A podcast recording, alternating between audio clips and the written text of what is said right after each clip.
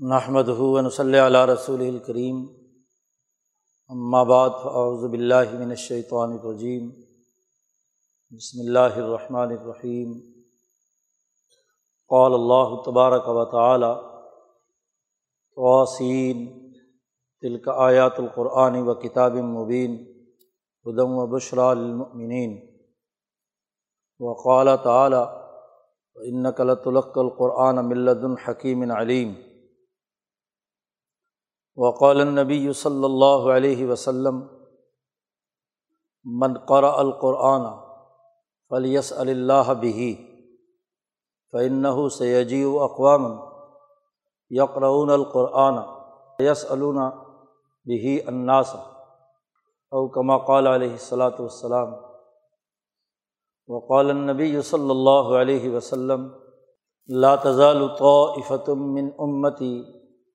قائمین علی الحق لا یزرحمن خالف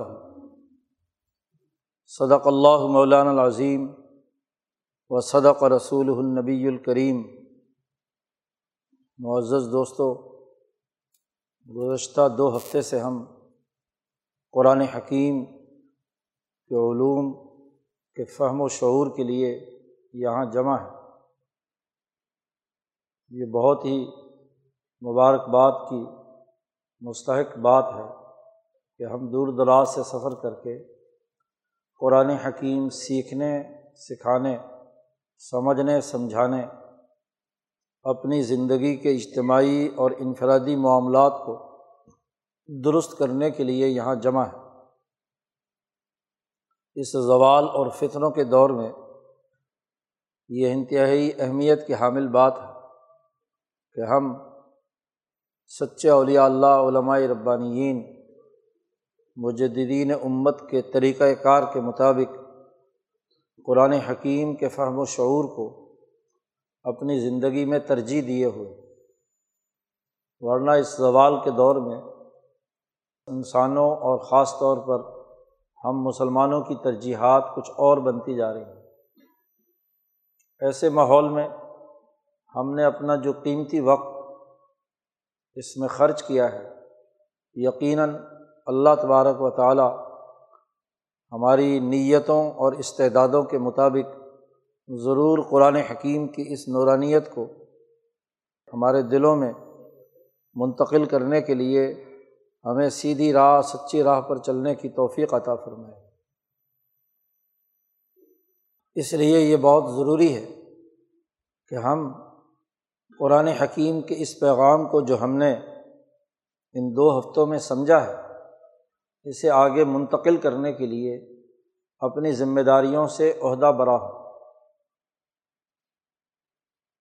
دیگر انسانوں تک اس پیغام کو پہنچانے کے لیے اپنے تئیں پوری جد وجہد اور کوشش کرے اور اس کا سب سے صحیح اور درست طریقۂ کار وہ ہے جو امبیا علیہم السلام نے اختیار کیا ہے۔ امبیا علیہم السلام جب انسانی معاشروں میں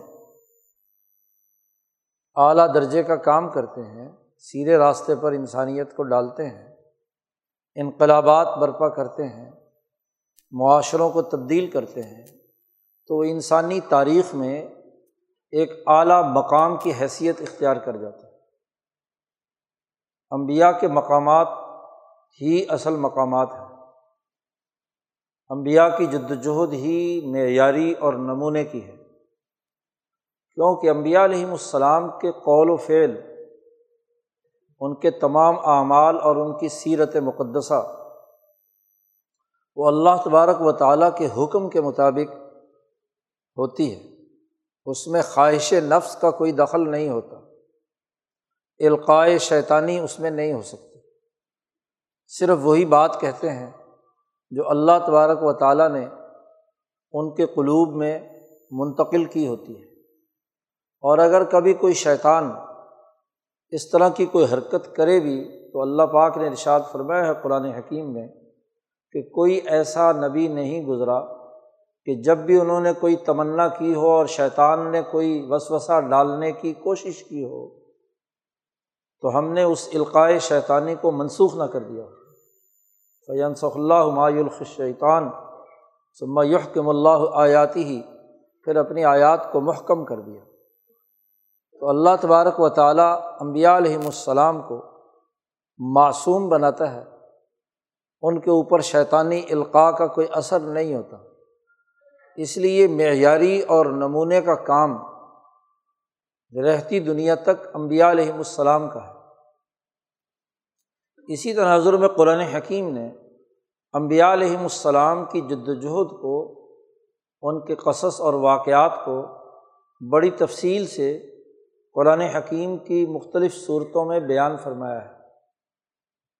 خاص طور پر قرآن حکیم کی تین صورتیں ایسی ہیں جن میں امبیا علیہم السلام کے مقامات اور ان کی جد وجہد ان کا انقلابی کردار، ان کا انسانی سماج سے متعلق صحیح طریقۂ کار اور منحج وہ بیان کیا ہے اور ان تین صورتوں کو تواسی میں ثلاثہ کہا جاتا ہے۔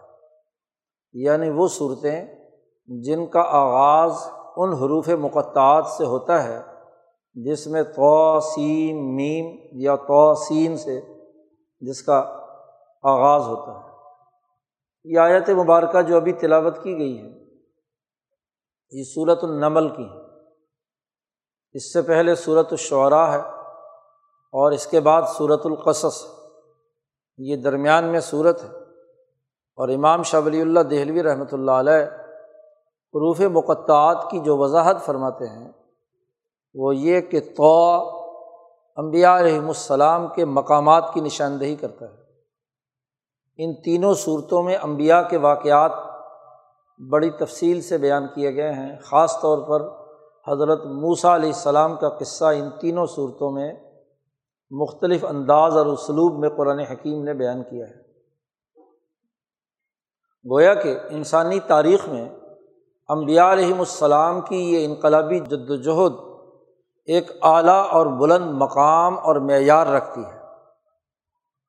اس لیے اللہ تبارک و تعالیٰ نے ان صورتوں میں امبیا علیہم السلام کے ان مقامات کے تناظر میں انسانیت کو دعوت دی ہے کہ وہ بھی آج اس دور میں جو حضرت محمد مصطفیٰ صلی اللہ علیہ وسلم کا دور ہے، آپ کی نبوت قیامت تک کے لیے جاری ہے، تو انسانیت کو امبیا علیہم السلام کے ان مقامات سے سیکھ کر، ان کی سیرت کو سامنے رکھتے ہوئے اپنے اپنے معاشروں، اپنے اپنے علاقوں، اپنے اپنے اقوام میں تبدیلی کی جد وجہد اور کوشش کرنی ہے۔ انسانیت کو اللہ سے جوڑنا ہے اور انسان دوستی کے معیارات قائم کرنے ہیں جو ان انبیاء علیہم السلام کی جد وجہد سے آشکارا ہوتے ہیں۔ اس صورت مبارکہ کا آغاز بھی تو سے ہوتا ہے۔ تو سین۔ اور سین، امام شبری اللہ دہلوی فرماتے ہیں کہ اس کا مطلب اور مفہوم کسی چیز کا کسی دوسری چیز میں شرائط کر جانا۔ یعنی وہ مقامات انبیاء جو انسانی تاریخ میں، انسانی معاشروں میں، انسانی سماجوں میں اس طریقے سے شرائط کر کے انہوں نے اپنی جگہ بنا لی ہے۔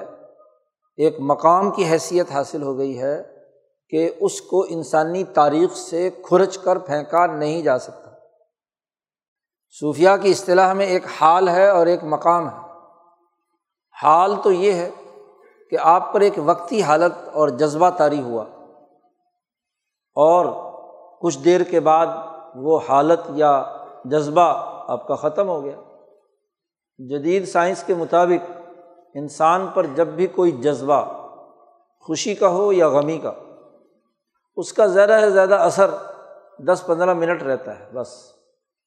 اس کے بعد اس کی کیفیت بدل جاتی ہے۔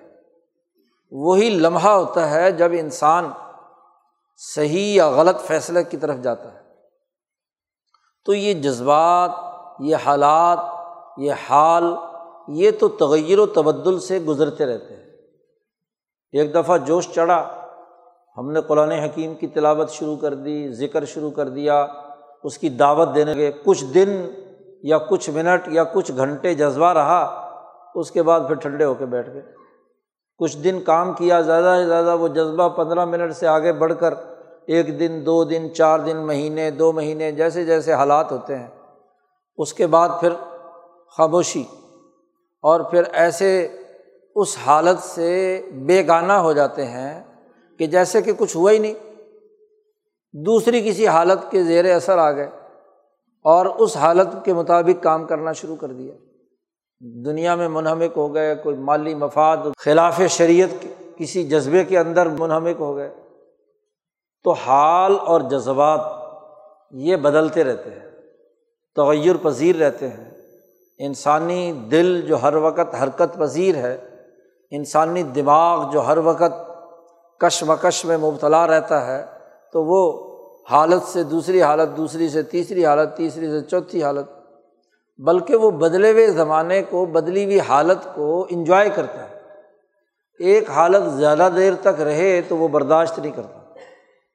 یہ انسان کا معاملہ ہے، عام انسانوں کا۔ لیکن امبیا علیہم السلام، وہ اول الاظم استقامت کے پہاڑ، اونچے درجے کے انسان ہوتے ہیں۔ کہ وہ کسی وقتی جذبے کے تحت دعوت دین نہیں دیتے۔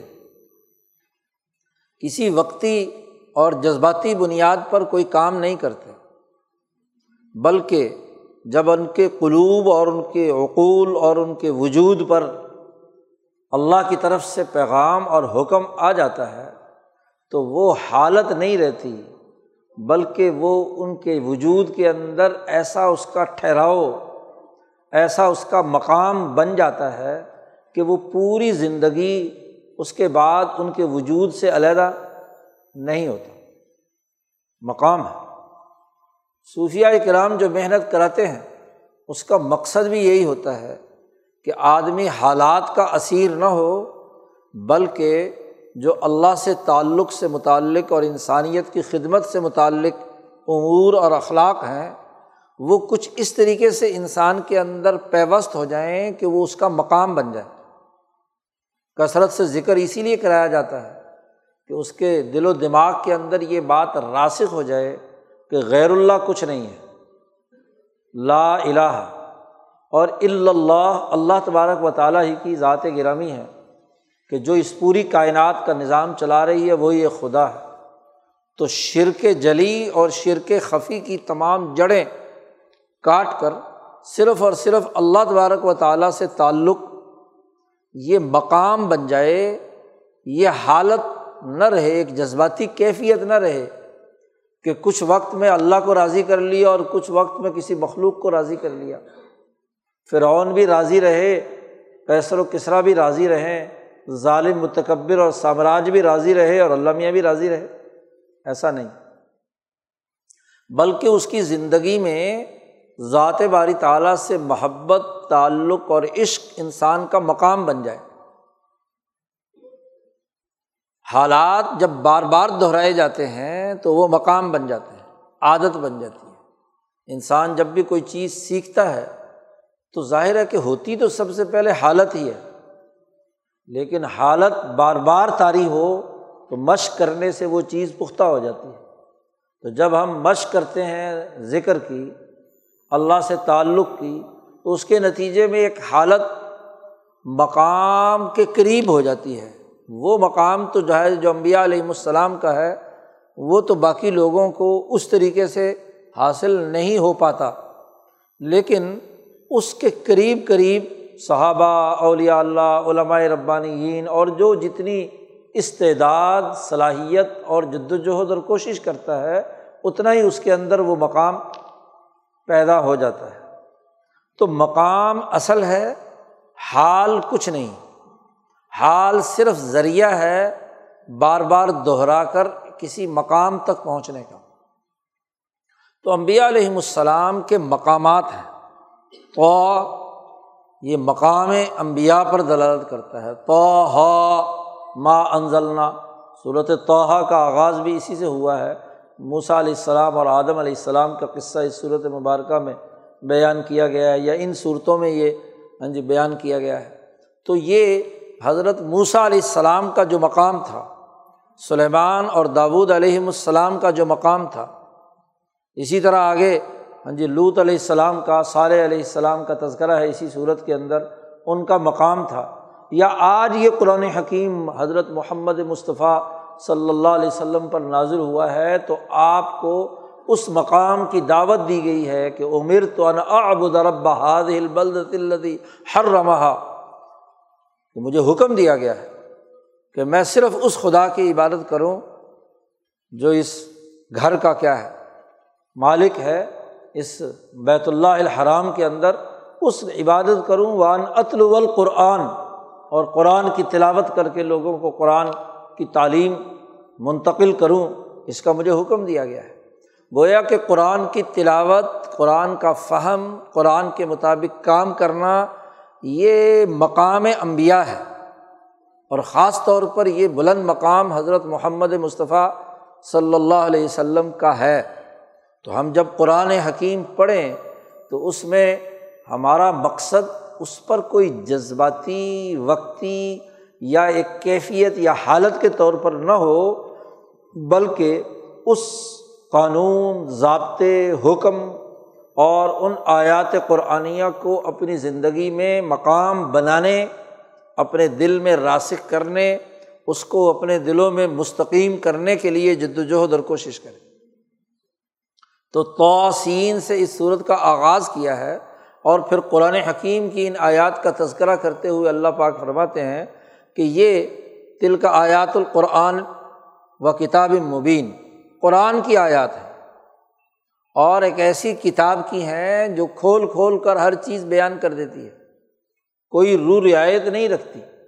انسانی زندگی کو کام کرنے کے لیے تفصیلی اور بنیادی قانون کا معلوم ہونا ضروری ہے کہ بنیادی خاکہ کیا ہے، بنیادی امور کیا ہے تو یہ کتاب بالکل واضح طور پر بیان کرتی ہے، اس میں کوئی الجھاؤ نہیں۔ کسی قسم کا ایسا ابہام یا اجمال نہیں جس سے کام کرنے کے راستے میں کوئی رکاوٹ پیدا ہو۔ یہ بالکل کتاب مبین ہے۔ دنیا بھر میں ظالم آئین اور دستور بناتے ہیں، لیکن ایسا گنجلک ہوتا ہے، ایسا مبہم ہوتا ہے۔ ہاں جی ایسا حکم نامہ جاری کرتے ہیں کہ ایسا زو معنی ہوتا ہے کہ اس سے جو چاہے مرض مطلب نکال لو۔ جی۔ جدھر کی ضرورت پیش آئے، سامراجی سسٹم کو اس نوٹیفیکیشن میں سے وہ بات نکال لو۔ اس قانون اور آئین کی ایسی تشریح کر لو۔ جیسے گزشتہ تین سو سال سے ہمارے یہاں انگریز سامراج نے جو قانون اور ضابطے بنائے ہیں، اس میں وکیل ایسے ایسے نقطہ آفرینیاں نکالتے ہیں کہ ایک ہی سرکولر سے ایک کام جائز بھی ہو جاتا ہے اور وہی کام دوسرے آدمی کے لیے ناجائز بھی ہو جاتا ہے۔ تو ایسی بات نہیں۔ یہ بالکل دو ٹوک مستحکم، واضح قانون اور ضابطہ اس کتاب میں بیان کیا گیا ہے۔ یہ اس کی آیات ہیں، یہ اس کا قانون ہے۔ قرآن کے احکامات ہیں، اس کی نشانیاں ہیں، اس کی محکم باتیں ہیں۔ حجت ہے یہ۔ تو یہ قرآن حکیم کی اور اس قرآن حکیم کی بڑی بنیادی تعلیم کا نتیجہ یہ ہونا چاہیے کہ جو مومنین اور متقین ہیں، وہ اس سے ہدایت حاصل کرے رہنمائی لیں، جو اس پروگرام پر، اس کتاب پر، اس کے قوانین پر، اس کے بیان کیے ہوئے نظام پر ایمان رکھتے ہیں، یقین رکھتے ہیں، تو ضرور ان کو یہ ہدایت دے گی۔ ایسا نہیں ہو سکتا کہ آپ ان قوانین پر ایمان رکھیں اور نتیجہ پیدا نہ ہو۔ اگر مومن ہے، اسے ان آیات پر، قرآن حکیم کے اس پیغام اور اس کے طریقۂ کار پر پختہ یقین ہے تو ضرور یہ راستہ دکھائے گی، منظر مقصود تک پہنچائے گی۔ دیکھیے، یہ بات بڑی واضح ہے۔ جب تک کسی کو اپنے علم پر پختہ یقین نہیں ہوگا تو وہ کبھی کامیاب نہیں ہو سکتا۔ پہلے یقین کا ہونا ضروری ہے۔ یقین ہی نہیں ہے۔ اپنے علم کے بارے میں شک ہے۔ مشکوک ذہنیت ہے۔ پتہ نہیں یہ قانون صحیح کام کرے گا، نہیں کرے گا۔ نتیجہ نکلے گا، نہیں نکلے گا۔ تو نہ انجینئرنگ ہو سکتی ہے، نہ میڈیکل سائنسز ہو سکتی ہے، نہ زراعت ہو سکتی ہے، نہ تجارت ہو سکتی ہے، کوئی کام نہیں ہو سکتا۔ اس کے کرنے کے لیے یہ ضروری ہے کہ جو قوانین آپ نے تجربے سے، مشاہدے سے، آپ کے علم کے ذریعے سے راسغ ہو چکے ہیں اور ان کو آپ نے پڑھ لیا تو ان پر یقین کریں گے تو نتیجہ نکلے گا نا۔ اور اگر آپ کو شک ہو کہ پتہ نہیں یہ قانون صحیح ہے یا نہیں، تو مشکوک آدمی، مشکوک علم کے ذریعے سے کبھی بھی کوئی عمل نہیں کر سکتا۔ تو منافق ہو یا کافر، فاسق ہو یا فاجر دراصل ان کا مسئلہ یہ ہوتا ہے کہ انہیں جب یقین نہیں ہوتا اور شک کی حالت میں ہوتے ہیں، تو پھر اس شک کی وجہ سے یا انکار کریں گے، یا نفاق کا مظاہرہ کریں گے، یا اس قانون شکنی کا ارتکاب کریں گے، یا اس کے الر رغم کام کریں گے، تو اس کے نتائج انسانی سوسائٹی میں انتہائی برے نکلتے ہیں۔ تو جو المؤمنین ہیں، ایمان رکھنے والے ہیں ان کے لیے یہ ہدایت بھی ہے اور جب کسی آدمی کو اپنے کام کرنے سے متعلق رہنمائی مل جائے اور وہ اس کے مطابق اقدامات کرے اور درست نتائج نکلیں تو خوشی بھی آتی ہے، بشرا۔ خوشی بھی تبھی پیدا ہوتی ہے کہ میں نے اس علم پر عمل کیا، اس کے مطابق اقدامات کیے، یہ جد وجہد اور کوشش کی، اس کے نتائج نکلے۔ تو خوشی محسوس ہوگی۔ اس کے بغیر تو خوشی نہیں ہوگی۔ اور اگر آپ نے عمل کیا بد دلی کے ساتھ، محض جذباتی حالت اور واقعات کی بنیاد پر، تو جب پورے نتائج نہیں نکلیں گے تو بشرا کیا ہوگا؟ وہاں تو کیا ہوگا؟ انسان کے لیے اوسرا ہوگا، تنگی ہوگی۔ ہاں جی آدمی اس کو اچھا نہیں سمجھے گا، اس سے نفرت کرے گا کہ یہ کیا نتائج نکلے ہیں۔ تو نتائج کا تعلق اعمال سے اور اعمال کا تعلق یقین سے ہے۔ تو یقین اور ایمان کی ترتیب سے وہ نتیجہ ظاہر ہوتا ہے۔ اور کون لوگ ہیں وہ؟ اللہ نے کہا کہ وہ لوگ جن میں تین باتیں پائی جائیں۔ ایک تو نماز کا نظام قائم کریں۔ اللہ سے اپنے تعلق کو مضبوط بنائیں۔ اللہ کی طرف متوجہ ہوں۔ اقامت سلاد دوسرا انسانوں کی ضروریات کو پورا کرنے کے لیے مال خرچ کریں، زکوٰۃ کی ادائیگی کریں۔ اور تیسری ایک اور بات بیان فرمائی اس اگلی آیات میں کہ وہ بالآخراتی ہم یوقنون، کہ آخرت پر بھی وہ یقین رکھتے ہوں کہ میں جو عمل کروں گا، جو میرا مقام یا ایمان یا ایقان ہوگا، اس ایمان اور ایقان اور عمل کے نتائج کا حساب کتاب ہوگا رزلٹ نکلے آخرت کسے کہتے ہیں؟ کہ جس میں انسانی اعمال کے نتائج سامنے آئیں گے۔ اول میں تو دنیا میں بھی ظاہر ہو جاتے ہیں اور دنیا میں اگر کوئی سزا یا جزا سے بچ گیا، تو کامل اور مکمل رزلٹ جو ہے وہ آخرت میں آنا ہے۔ تو آخرت پر جس کا یقین ہوگا۔ ان کے لیے راستہ ہے، ان کے لیے خوشخبری ہے، ان کے لیے کامیابی ہے۔ آپ بتائیں کہ دنیا میں کوئی کام کسی کے سفرد کیا جائے اور اس کام کا آڈٹ نہ ہو،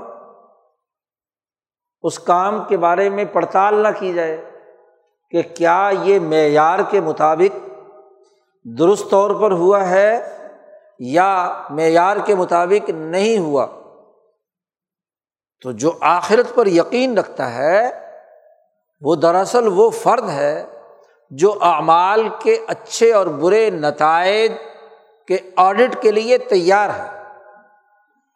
کہ بھائی ٹھیک ہے، جو میرے ذمے کام لگایا گیا تھا، مجھے جو چیز سونپی گئی تھی، میں نے جو کام کرنا تھا، اس کا آڈٹ کر لو۔ کہ کیا یہ صحیح ہوا؟ واقعی احکامات قرآنی اس علم دین کے مطابق کام ہوا ہے یا اس کے خلاف ہوا ہے؟ اس کی پڑتال کر لو۔ تو ایک آدمی جب پڑتال کے نقطۂ نظر سے، حساب کتاب کے نقطۂ نظر سے اعمال کرتا ہے، تو اس کی مسلسل کوشش ہوتی ہے کہ ہر آنے والا وقت، گزرنے والے وقت کے مقابلے میں زیادہ ماہرانہ، زیادہ اچھے نتائج کا حامل بنے۔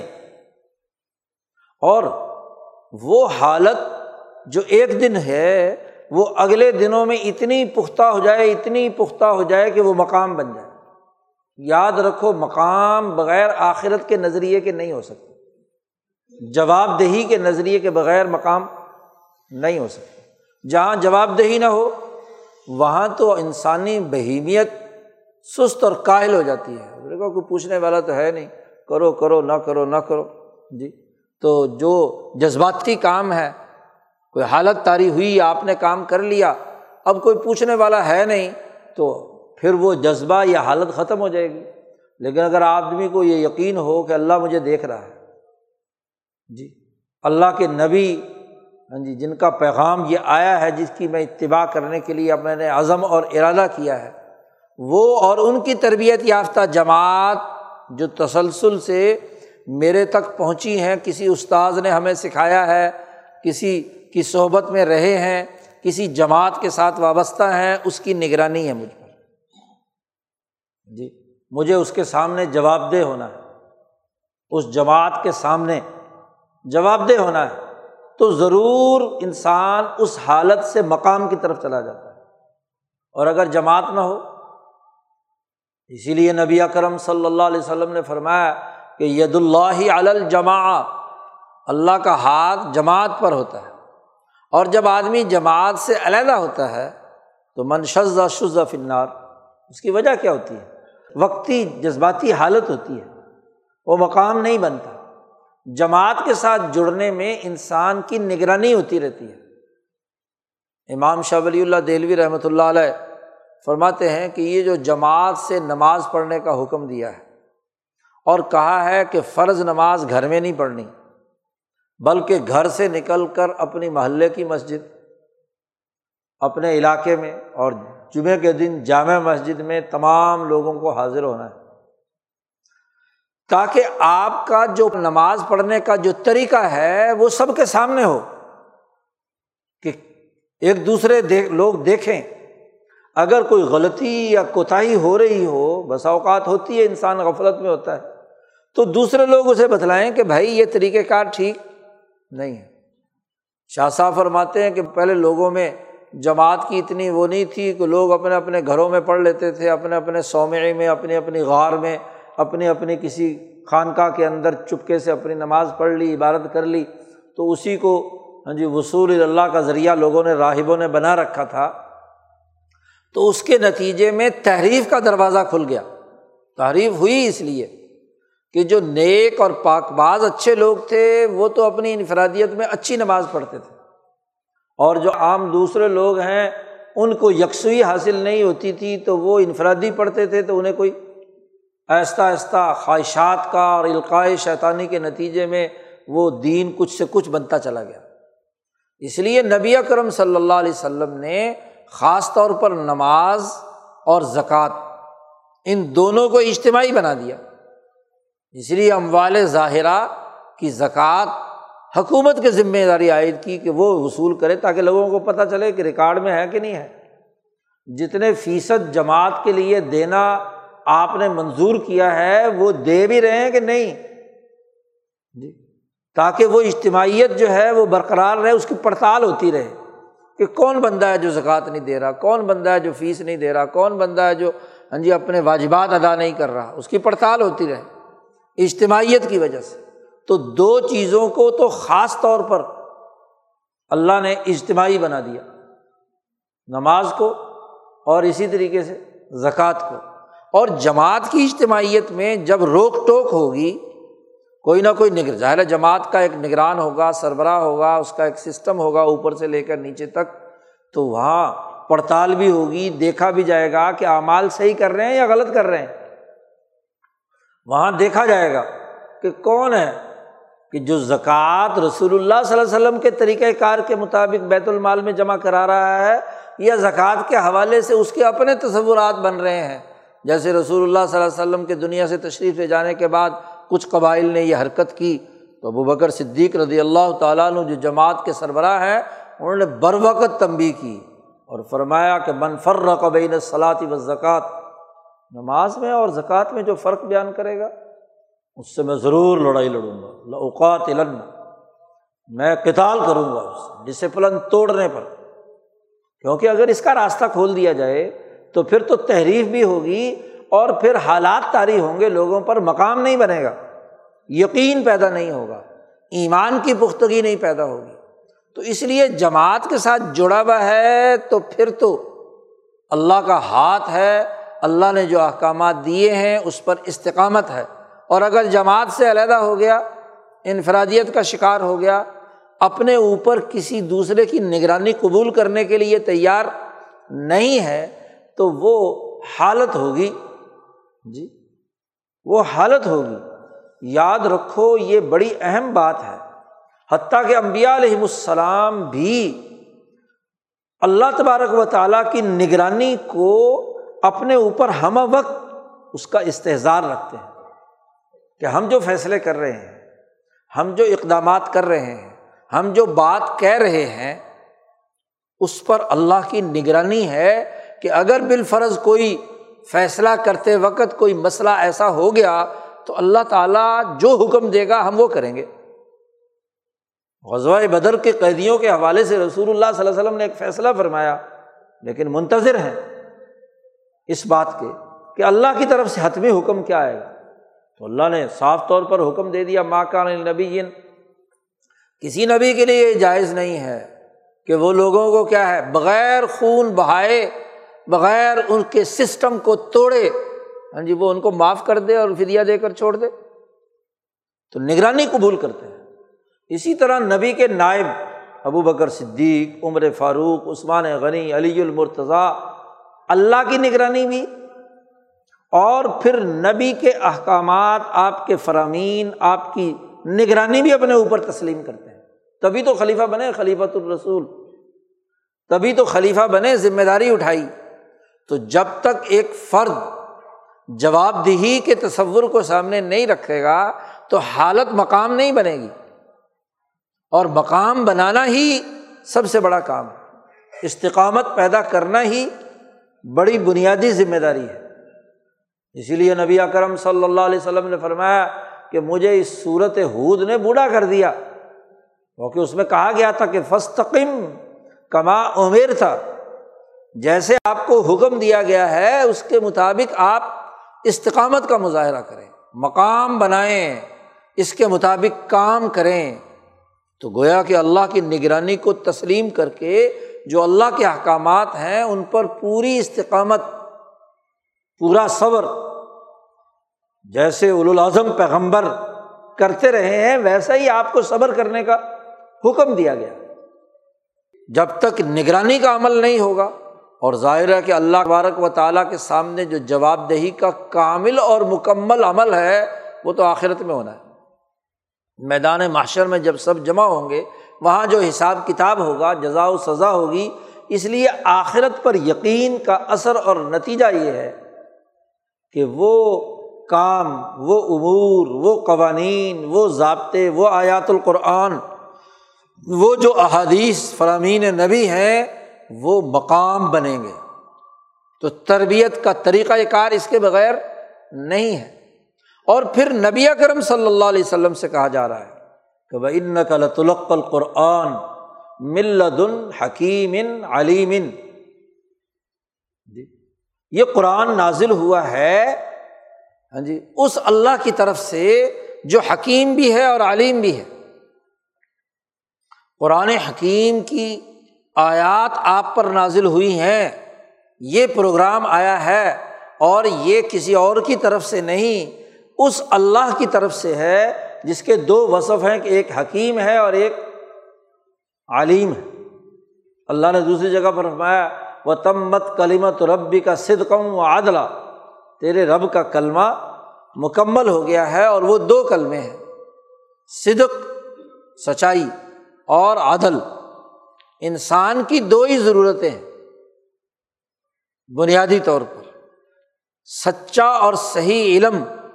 انسان میں صداقت پیدا کرتا ہے، سچائی پیدا کرتا ہے۔ علم نہ ہو اور جہالت ہو تو انسان حقیقت کو تسلیم نہیں کرتا۔ حقیقت کے مطابق کام۔ سچائی کا تعلق حقائق سے ہے۔ آپ کوئی خبر بیان کر رہے ہیں واقع کے مطابق ہے تو سچائی ہے اور واقع کے خلاف ہے تو جھوٹ ہے۔ اب واقع کی حقیقت علم کے بغیر نہیں آ سکتی۔ ایک آدمی اس واقعے کا عینی شاہد نہیں ہے، اسے پتہ نہیں ہے۔ تو وہ سچ واقعہ کیسے بیان کرے گا؟ وہ جو سنی سنائی باتیں ہوں گی، وہ بات بیان کرے گا۔ اس میں جھوٹ بھی ہو سکتا ہے، سچ بھی ہو سکتا ہے۔ تو صداقت پیدا ہوتی ہے صحیح علم سے، حقائق کے درست ادراک سے۔ اور دوسری بڑی بنیادی بات کہ جب سچائی پر مبنی علم سامنے آ گیا اور اس کے مطابق انسان عمل کرتا ہے، تو اعمال کی بڑی بنیادی ضرورت یہ ہے کہ وہ عمل عدل پر مبنی ہو، اعتدال کے ساتھ ہو، اس میں انتہا پسندی نہ ہو۔ عدل کی ضد ظلم ہے، تو ممکنہ شکلیں دو ہی ہو سکتی ہیں، یا ظلم ہوگا یا عدل ہوگا۔ آپ کا عمل جو بھی کسی انسان کے ساتھ آپ کر رہے ہیں، اپنے ساتھ کر رہے ہیں، یا عدل ہوگا یا ظلم ہوگا۔ لیکن جب حقیقی علم آپ کے پاس ہوگا، تو اس علم کے مطابق جو آپ عمل کریں گے، وہ عدل پر مبنی ہوگا۔ علم کے مطابق عمل کریں گے تو عدل ہوگا اور علم کی خلاف ورزی کریں گے تو وہی ظلم بن جائے گا۔ تو انسان کو اپنی زندگی میں دو چیزوں کی ضرورت ہے۔ اس کا دماغ روشن ہو سچے علم سے۔ اس کی ضرورت ہے کہ حقائق پر مبنی اس کا دماغ میں علم آئے، روشن خیال ہو۔ وہ روشن خیالی نہیں جو آج کل جی جس کا پراپگنڈا یورپ کرتا ہے۔ وہ تو پتہ نہیں اندھیرا خیالی ہے۔ ہاں جی ظلمتیں ہیں۔ روشن خیالی کا تعلق حقائق علم سے ہے اور علم کی حقیقت امبیا علیہم السلام بیان کرتے ہیں۔ جو ان کے متبین صحابہ اور حواریین بیان کرتے ہیں، اولیاء اللہ بیان کرتے ہیں۔ تو علم صداقت کی طرف انسان کو لے جاتا ہے، اس کے دماغ کو روشن کر دیتا ہے، اس کے وجود کو روشن کر دیتا ہے۔ آپ دیکھیے کہ جب آپ کو ایک صحیح، سچی، اچھی بات معلوم ہوتی ہے اور آپ کے ذہن میں وہ پیوست ہوتی ہے تو آپ کا پورا وجود اس علم کی روشنی سے منور ہو جاتا ہے۔ جی۔ آپ پر ایک کیفیت تاری ہوتی ہے۔ ہاں جی جو صداقت کی بنیاد پر۔ اسی کو روشن خیالی کہتے ہیں نا کہ خیال روشن ہوا تو وجود روشن ہو گیا۔ کہ پوری بات سمجھ میں آ گئی۔ پوری حقیقت سمجھ میں آ گئی۔ تو علیم ہے ذات باری تعالیٰ۔ علم کا منبع اور مرکز خود ذات باری تعالیٰ ہے۔ تمام دنیا بھر کے علوم جتنے بھی ہیں مختلف شعبوں کے، اس کا اصل مرکز المراکز ذات باری تعالیٰ ہے۔ اس لیے وہ علیم ہے۔ تو اس علیم جو اس پوری کائنات، اس میں موجود تمام انسانوں، انسانی معاشروں انسانی سوسائٹیز کے بارے میں مکمل طور پر باخبر ہے کہ انسانوں کے مسئلے کیا ہیں، انسانوں کی مشکلات کیا ہیں، انسانوں کے لیے کیا رہنمائی دی جانی چاہیے۔ تو یہ قرآن اللہ کی طرف سے اے محمد صلی اللہ علیہ وسلم آپ کے سینے پر القاع کیا گیا ہے، آپ پر ڈالا گیا ہے اس علیم ذات کی طرف سے کہ جو باخبر ہے۔ اس لیے اس کے اندر جتنی باتیں بیان کی گئی ہیں، وہ حقائق پر مبنی ہے وہ اس میں کسی قسم کی ادھر ادھر کی ملاوٹ نہیں۔ اور اس ذات کی طرف سے ہاں جی یہ علم آیا ہے جو حکیم ہے۔ حکمت کا نتیجہ عدل ہوتا ہے۔ جیسے صدق کا نتیجہ انسان کے اندر حقائق کی دریافت تک پہنچنے کا عمل اس سے ہوتا ہے، ایسے ہی حکمت جب ہوگی تو انسان کے اعمال میں توازن پیدا ہوگا۔ حکمت اور شعور۔ حکمت کسے کہتے ہیں؟ کہ جو معلومات آپ کو حاصل ہوئی ہیں، جو حقائق آپ کو معلوم ہوئے ہیں، ان کو اس ترتیب سے متوازن طور پر جمع کرنا جس سے انسانیت کے لیے ایک مفید نتیجہ ظاہر ہو۔ درست فیصلے تک انسان پہنچ سکے۔ مختلف اور متضاد امور کو ایک جامعت کے ساتھ سمجھ کر کسی نتیجے تک جانا، یہی تو حکمت اور حکمت بھی علم کے نتیجے میں پیدا ہوئی اور عمل کی صورت میں ڈھلی۔ اس لیے حکمت عملی کی بڑی ضرورت ہوتی۔ تو جو انسانی اعمال کے خواص، اس کے اثرات، اس کے سزا اور جزا کے حوالے سے جو نتائج پیدا ہونے تھے، اس کو اللہ تعالیٰ جانتا ہے کہ کس عمل کے کیا نتائج نکلیں گے۔ زنا کے کیا نتائج نکلیں گے، نکاح کے کیا نتائج نکلیں گے۔ کسی کا حرام مال کھانے کے کیا نتائج نکلیں گے اور حلال مال کھانے اور رزق سے کیا نتائج نکلیں گے۔ تو اللہ نے جو جو چیزیں انسان کے اعمال میں انسانیت کے لیے غلط نتائج دینے والے تھے، ان سے منع کر دیا۔ جی۔ لا تقرب مال الیتیم۔ کسی یتیم کے مال کی طرف متوجہ مت ہو، کیونکہ یتیم کا جب مال کھاؤ گے تو اس کے اثرات تمہارے وجود پر، اس عمل کے اثرات جو ہے وہ انتہائی بدتر نکلیں گے۔ گویا کہ ایسے ہے کہ تم گویا کہ اپنے پیٹوں میں آگ بھر رہے ہو۔ جی۔ پیٹوں میں آگ بھر رہے ہو۔ یہ عمل کا ادراک اللہ نے معلوم کر کے حکمت کے اصول پر پابندی لگا دی کہ یہ اس کی طرف نہیں جانا۔ زنا کی طرف جاؤ گے تو ذلت، رسوائی ہاں جی خرابی بد نسلی وغیرہ وغیرہ خرابیاں پیدا ہوں گی۔ منع کر اس کے مقابلے میں کہا، نکاح کرو۔ اور نکاح کو لازمی قرار دے دیا، حکم دے دیا، جتنے بھی جوان ہیں ان کی شادیاں کر دو۔ وہ ان کے العیامہ جی۔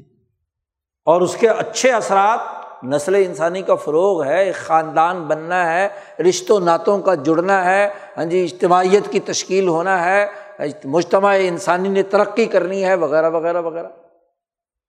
تو اعمال اور ان کی حکمت جاننے والا ایک ہی ہے، ذات باری تعالیٰ۔ کیونکہ تمام اعمال اسی کی طرف لوٹ کر جانے ہیں اور اس کی نگرانی میں ہے تو عمل، اعمال کے جائزہ لے کر اس حکمت کے اصول پر آیات قرآنیہ میں جو انسانی جسم، انسانی معاشرے، انسانی وجود کے لیے مضر چیزیں تھیں، انہیں روک دیا۔ کہ یہ نہ کرو، یہ نہ کرو، یہ نہ کرو۔ اور وہ چیزیں، وہ اعمال جو انسانی جسم کے لیے، سماج کے لیے، معاشرے کے لیے، سوسائٹی کے لیے، کسی ملک اور ریاست کے لیے مفید اور اچھے نتائج کے حامل تھی، اس کا حکم دے دیا کہ یہ کرو۔ تو یہ اس حکیم اور علیم کی طرف سے اے محمد صلی اللہ علیہ وسلم، آپ پر یہ قرآن حکیم اللہ نے نازل کیا ہے اور اس کی طرف سے آیا ہے۔ اور جب ایک حکیم و علیم کی طرف سے ایک پیغام آئے، ایک حکم نامہ آئے، ایک قانون اور آئین آئے، تو ظاہر ہے کہ اس میں دو باتیں ہوں گی ضرور۔ وہ پر از علم ہوگا اور پر از حکمت ہوگا۔ تو قرآن حکیم میں علم بھی بہت ہے اور حکمت کی باتیں بھی، حکمت عملی بھی بہت ہے۔ اس لیے ایک مسلمان اس کو حکم دیا گیا ہے کہ وہ جب قرآن کی تلاوت کرے، قرآن پڑھے، تو ہر وقت اپنا جائزہ لے کہ کیا اس میں علم و شعور پیدا ہوا ہے؟ اس کا طریقۂ کار علمی اور شعوری ہے یا علم کے مقابلے میں جاہلانہ ہے؟ جہالت پر مبنی ہے نا واقفیت پر مبنی ہے، احمقانہ طریقے سے وہ باتیں کر رہا ہے، تو اپنا جائزہ لے۔ قرآن حکیم کی تلاوت اس طریقے سے کرے، اس کی قرآت اس طریقے سے کرے کہ اللہ سے ان علوم کا سوال کرے، ان امور کا سوال کرے جو علم اور حکمت پر مبنی ہے۔ اسی طرح اس بات کا جائزہ بھی لے کہ کیا وہ اس علم پر عمل درآمد کے حوالے سے حکمت عملی سے برابر ہے، حکمت کی احساس پر آگے کام کر رہا ہے، یا حکمت سے بے بہرا ہے، انتہا پسند ہے۔ کسی بھی عمل میں توازن نہیں ہے، اعتدال نہیں ہے اس کے کام میں۔ امور کو سر انجام دینے کے حوالے سے اس کے اندر کردار وہ نہیں ہے جو سوسائٹی کے اجتماعی تقاضوں کو پورا کرنے کے لیے ضروری اور ناگزیر ہے۔ حکم بھی کوئی آیا اللہ کی طرف سے، تو اس حکم پر عمل درآمد کا طریقۂ کار بھی نبی اکرم صلی اللہ علیہ وسلم کی ذات سے معلوم ہوا کہ کس حکمت سے آپ نے اس پر عمل کیا اور کرایا۔ اقامت سلاد نماز پڑھنے کا جو حکم آیا تھا انسانوں کو پڑھنا چاہیے، تو اس کے پڑھنے کے لیے نبی اکرم صلی اللہ علیہ وسلم کا طریقۂ کار، حکمت عملی پر مبنی کیا تھا۔ نماز پڑھنے کا حکم سب سے پہلے نبی اکرم صلی اللہ علیہ وسلم کو مکہ کے شروع میں ہی جو آیا صورت نازل ہوئی، مزمل، وہیں حکم دے دیا گیا تھا نماز پڑھو۔ بتدریج جی وہ حکم آگے بڑھایا گیا اور اس کی کامل اور مکمل جماعت کے ساتھ نماز پڑھنے اور اذان اور اقامت کے ساتھ نماز پڑھنے کا پورا نظام مدینہ منورہ میں جا کر بنا۔ اس کی اجتماعیت قائم کرنے کا۔ اذان وہاں شروع ہوئی، جماعت وہاں شروع ہوئی۔ تو حکم پر عمل درآمد کی حکمت اور اس کی حکمت عملی جو نبی اکرم صلی اللہ علیہ وسلم نے بنائی، حکمت علمی اور حکمت عملی جو وجود دی، تو اس کو سمجھنا ہے نا ایک مسلمان کو۔ تو حکمت بھی سمجھے اور علم بھی سمجھے۔ تو قرآن کی دعوت ان دو دائروں میں ہے۔ اسی کی بنیاد پر اللہ کہتا ہے تمت کلیمت ربی کا صدقن و عدلن دو ہی کلمے ہیں۔ سچائی، حقائق تک رسائی، حقیقت کو تسلیم کرنا اور عدل و انصاف کا نظام قائم کرنے کی جد وجہد اور کوشش کرنا۔ جب یہ قرآن اس کی طرف سے نازل ہوا ہے تو یہ بنیادی گفتگو اس صورت کے آغاز میں کر کے اللہ تبارک و تعالیٰ نے اس صورت میں پہلے موسا علیہ السلام کا واقعہ بیان فرمایا۔ کہ کیسے موسا علیہ السلام کو اللہ نے علم اور حکمت سکھائی، عملی کردار سکھایا۔ اس صورت کی ابتدائی آیات کے بعد پہلے رقوع میں اللہ تبارک و تعالیٰ نے موسا علیہ السلام کے واقعے کے ضمن میں سمجھایا کہ کیسے علم موسا علیہ السلام کو منتقل کیا۔ طور پہاڑ پر گئے، آگ لینے کے لیے گئے تھے، وہاں اللہ نے کہا، علم منتقل کیا۔ تو اس علم کا قصہ وہ جو مقام بن گیا، وہ جو تجلی طور تورات کی شکل میں، بلکہ تورات کا نزول تو بہت بعد میں ہوا، جب وہاں سے بنی اسرائیل کو رہا کر کے لائے۔ تو اس سے پہلے وہ نبی کے وجود پر علم کا نور منتقل ہو کر وہ تجلی طور نے موسا علیہ السلام کے اندر وہ مقام پیدا کر دیا۔ علم کا اعلیٰ مقام، حکمت کا اعلیٰ مقام۔ اور اسی حکمت کے اصول پر جا کر فرعون کو دعوت دینے کا طریقۂ کار بتلایا کہ قولا لہو قول نرمی سے بات کرنا۔ جانا اس کے پاس اور جانا اس لیے ضروری ہے کہ اظہبا الا فرعون ان تغا اس نے سرکشی کی ہے اس کا مقابلے میں۔ ہاں جی آپ کو آنا ہے۔ علم تو یہ ہے کہ تاحود کا مقابلہ کرنا ہے۔ اور تاحود کا مقابلہ کیسے کرنا ہے؟ اس کی حکمت بھی بتلا دی کہ اس کا طریقۂ کار یہ ہے کہ دعوت دے کر سب سے پہلے کہنا، ان ارسل معنی بنی اسرائی اور پھر بات نرمی سے کرنا، شاید اس کو بات سمجھ میں آ جائے۔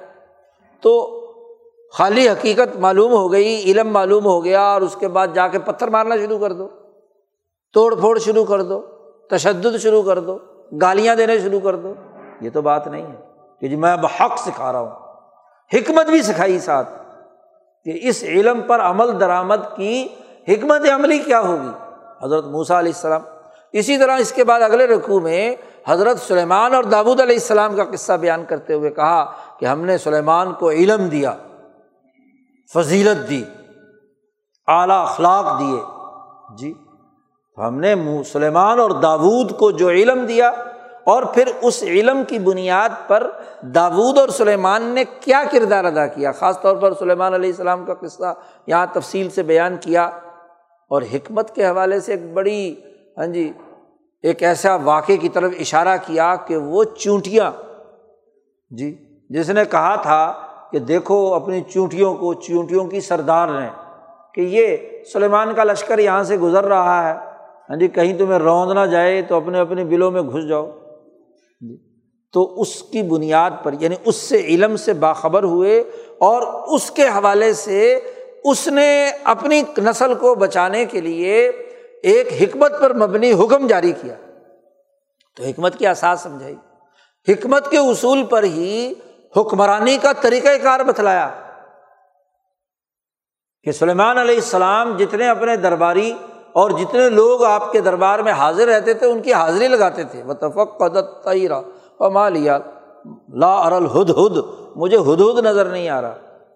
حکمت کے اصول پر ہے نا کہ بھائی، جو کسی دفتر میں کام کر رہا ہے، جو کسی ریاست میں کام کر رہا ہے، وہ حاضر بھی ہے یا غائب ہے؟ حکمت کے اصول پر ہے نا۔ پتا کرو کہاں ہے وہ ہد ہد حکمت کے اصول پر۔ اسی حکمت کے اصول کو سلمان علیہ السلام کے واقعے کے ذمن میں ملکہ بلقیس کا تذکرہ آیا ہے۔ اور بلقیس نے بادشاہوں کے حوالے سے اللہ نے اس کی زبان سے ایک پرز حکمت جملہ نکلوایا ہے۔ ان الملوک ازا دخل قریتن افسدوہا وجہ عزت ازلہ کہ سامراجی اور ظالم بادشاہ۔ ظالم بادشاہ اس لیے یہاں ترجمہ ہے کہ اللہ نے دوسری جگہ پر ملوک کو تو نعمت کے طور پر بیان کیا ہے۔ یعنی عادل بادشاہ جو ہے ہاں جی امام العادل جو ہے، جس کی حدیث میں بھی وضاحت کی، وہ تو کیا ہے؟ نعمت ہے۔ یہاں الملوک کا الفلام ان ظالم بادشاہوں کے لیے ہے۔ کہ ان الملوک کا دخل یہ نہیں کہ ساروں کو ملوکیت میں رگڑ دو۔ تو وہ ظالم بادشاہ جب کسی بستی میں داخل ہوتے ہیں تو اب سدو تو فساد بچاتے ہیں۔ اور ان کے عزت والے لوگوں کو ذلیل کر دیتے ہیں۔ ایک ایسا ضابطہ حکمت کے اصول پر بتلایا کہ دنیا کی پوری تاریخ وہ اس جملے کے اندر سمیٹ کر رہے خاص طور پر یہ بر عظیم پاک و ہند، جس میں وہ سامراجی حکمران، انگریز، ظالم برطانیہ اور اس کی بادشاہت نے جب تسلط حاصل کیا تو اب سدو ہاں۔ اور یہاں کے عزت والے طبقوں کو کیا غلام بنا دیا۔ وجالو عزت علیہ ذلہ اور وہ ذلت آج تک تم پر مسلط ہے۔ جی اس ریجن پر، اس خطے پر وہ مسلط ہے کہ یہاں والے لوگ بے عزت ہیں۔ اور وہ ظالم بادشاہ، ان کے تاغوتی ایجنٹ ان کے اعلی کار ان کا تاغوتی نظام، اس کو کیا ہے؟ ہر بدماش کو عزت حاصل ہے اور اس کا نام شریف رکھا ہوا ہے۔ اور ہر وہ جو بیچارہ مظلوم اور کمزور ہے، غریب ہے، اس کو کیا ہے؟ زیادتی اور اس کے حقوق توڑے جا رہے ہیں۔ تو ایک قانون اور ضابطہ بتلایا۔ اور حکمت کے اصول پر ہی سلیمان بلکیس کو دعوت دیتے ہیں۔ یہ نہیں کہ پتہ چلا کہ جی وہ بلکیس جو ہے، وہ سورج کو سجدہ کرتی ہے۔ حدود نے آ کر بتایا کہ وجت تو قومہ میں نے ایک ایسی قوم کو دیکھا ہے کہ سجدہ وہ سورج کو کرتے ہیں۔ تو بات سن کر حقیقت معلوم کرنے کے بعد سلیمان علیہ السلام نے یہ نہیں کہا کہ فوجیں تیار کرو، جہاد کرنے نکلو، مارو اور قتل کر دو۔ کہا کہ یہ دو باتیں تو نے جو خبر دی ہے وہ سچی ہے یا جھوٹی، اس کا بھی پڑتال ہو جائے گی۔ اور دوسرا یہ کہ خط لکھ کر اس کو دعوت دو۔ دعوت کا طریقہ ہے۔ خط لکھا، کہا کہ سرکشی مت کرو اور مسلمان ہو کر میرے پاس آ جاؤ۔ واتونی مسلمین۔ اب آپ دیکھو کہ اس حکمت کے اصول پر ہی بات ہے نا۔ سچائی بھی معلوم ہو گئی، علم بھی آ گیا۔ حکمت کے اصول پر سلیمان علیہ السلام نے کیا جو حکومتوں کا، صحیح سیاست کا، صحیح نظم و نسق کا تقاضا تھا، اس کو پورا کیا۔ تو حکمت کے اصول پر امبیا علیہم السلام کے یہ قصے، علم بھی اور حکمت بھی ان واقعات میں بیان کی گئی۔ حضرت آگے شعیب علیہ السلام کا لوت علیہ السلام کا قصہ بیان کیا۔ وہاں بھی علم اور حکمت کے امور جو ان سے ظاہر ہوئے ہیں، قرآن حکیم نے ان کا تذکرہ کیا۔ اور جب صورت ختم ہوئی ہے، تو قرآن حکیم نے نبی اکرم صلی اللہ علیہ وسلم سے فرمایا کہ کل انما آبد رب حاضل بلدت اللہ ہر کہ مجھے تو حکم دیا گیا ہے، آپ کہہ دیجیے کہ عمر تو ان آبد رب حاضل بلدت اللہ ہر ربا ولہ کل شعی میں تو اس خدا کی اکیلے کی عبادت کروں گا۔ شرک نہیں کروں۔ اس کے ساتھ جم نے تین سو ساٹھ بت بنا رکھے ہیں۔ یہ شرک اور کفر اور یہ جو بڑے بڑے طاقتور لوگوں کو تم نے اپنا ہاں جی بنا رکھا ہے، میرا اس کے ساتھ کسی قسم کا کوئی تعلق نہیں۔ جب علم کا منبع ذات باری تالا ہے اور حکمت کا منبع ذات باری تالا ہے۔ اور اس نے یہ قرآن حکیم مجھ پر نازل کیا ہے۔ تو اب مجھ پر ذمہ داری عائد ہوتی ہے کہ ان اطلو القرآن، کہ میں اس قرآن کی تلاوت کروں۔ اور میری حکمت کے اصول پر ذمہ داری یہ ہے کہ انما انا من المنظرین میں ڈرانے والوں میں سے ہوں۔ باقی تمہارا کام ہے کہ فمن تدا فلی نفسی ہی جو اس سے رہنمائی لے گا، اس پر یقین رکھے گا، اس کا مقام اپنے اندر پیدا کرے گا، اس پر یقین پیدا کرے گا تو اس کا فائدہ اسی کو ہوگا۔ اور امن ضلع اور جو گمراہ ہو گیا، غلط راستے پر چلا، میری یہ بات علم و حکمت پر مبنی نہیں مانی، تو یہ کان کھول کر سن لو کہ انما من المنظرین میں تو ڈرانے والوں میں سے ہوں۔ میں تو حقیقت کھول کھول کر بیان کرنے والے والوں میں سے ہوں، میں تم پر کوئی مسلط کر کے نہیں بھیجا گیا کہ میں طاقت کا استعمال کر کے جبری طور پر تم سے کلمہ پڑھواؤں۔ تم نے اگر گمراہی میں جانا ہے، مصیبت میں مبتلا ہونا ہے، ذلیل ہونا ہے، تو تم جانو تمہارا کام جانو لیکن سزا یاد رکھو، اللہ نے تمہارے لیے تیار کر رکھی ہے۔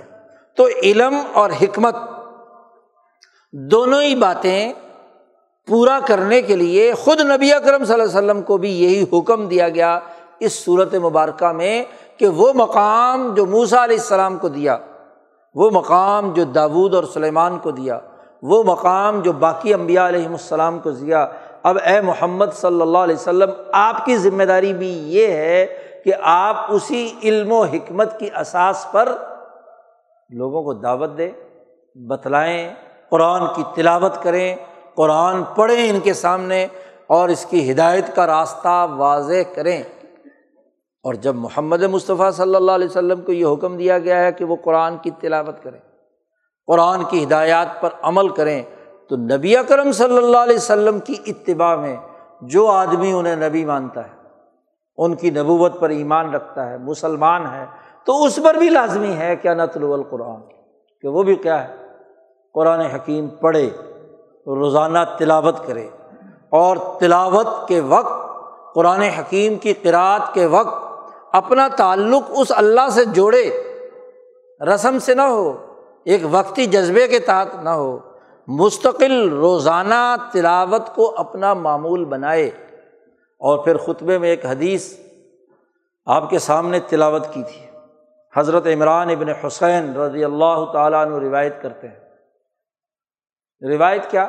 حضرت عمران ابن حسین گزر رہے تھے ایک جگہ سے، وہاں ایک قصہ گو آدمی، قصے سنانے والا مر علاقاسن ایک قصہ سنانے والا اس کے پاس سے گزرے تو وہ قرآن پڑھ رہا تھا اور اس سے لوگوں کو اپیل کر رہا تھا کہ پیسے دو۔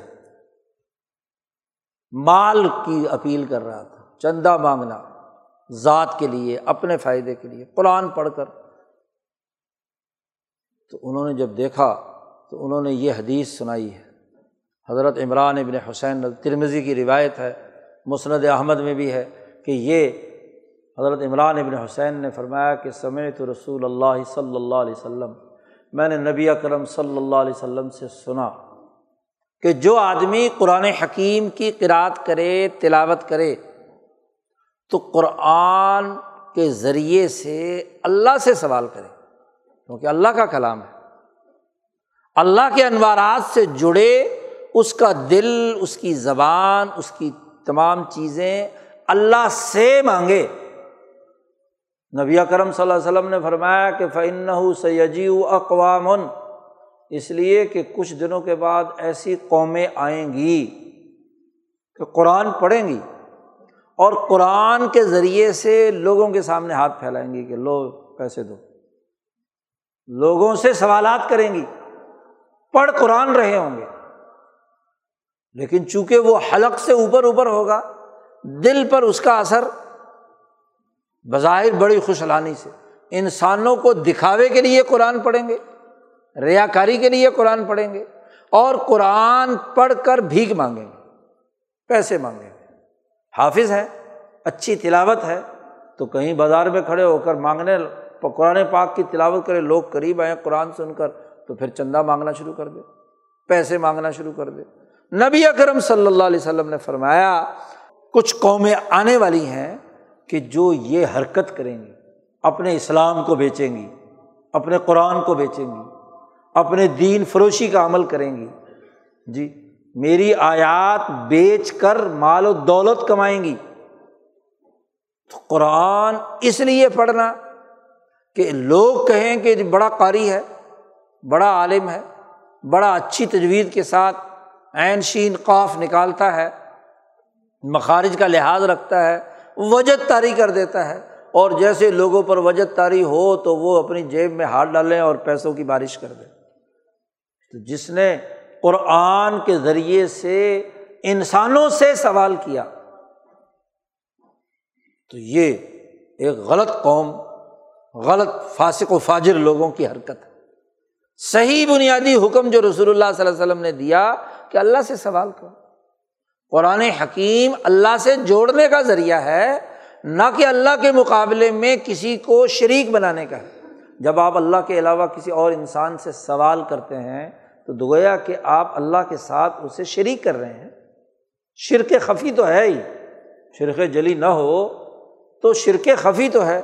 اسی لیے نبی اکرم صلی اللہ علیہ وسلم نے حکیم ابن حضام سے کہا تھا کہ لا تسل یا حکیم، سوال مت کرنا کسی سے۔ کسی سے بھیگنا مانگ اور صحابہ کا معمول تو یہ تھا کہ اپنی کوئی چیز گھوڑے پہ سوار ہے مثلاً چابک زمین پہ گر گیا۔ اور نیچے کوئی دوسرا ساتھی کھڑا ہوا ہے۔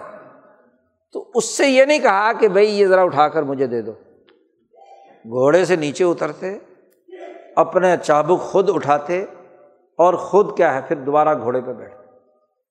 یعنی ان کے تقوا اور اونچے درجے کا حال تو یہ ہے کہ جو بظاہر تعاون باہمی ہی کی چیز ہے، اس میں بھی حضور صلی اللہ علیہ وسلم کے اس فرمان کی یہ پابندی کہ سوال نہ کرنا پڑے، کسی سے مانگنا نہ پڑے، کسی کے سامنے ہاتھ نہ پھیلانے پڑے۔ نبی اکرم صلی اللہ علیہ وسلم نے جن قوموں کا تذکرہ کیا ہے، کیا خیال ہے ہمارے بارے میں؟ ہماری قوم کے بارے میں۔ پچہتر سال ہو گئے کشکول اٹھائے ہوئے۔ اسلامی جمہوریہ پاکستان۔ قرآن کی تلاوتیں کر کے، اسلام کی تلاوت کر کے، اسلامی دنیا سے بھی مانگتا ہے۔ کہ جی ہمیں پیسے دے دو۔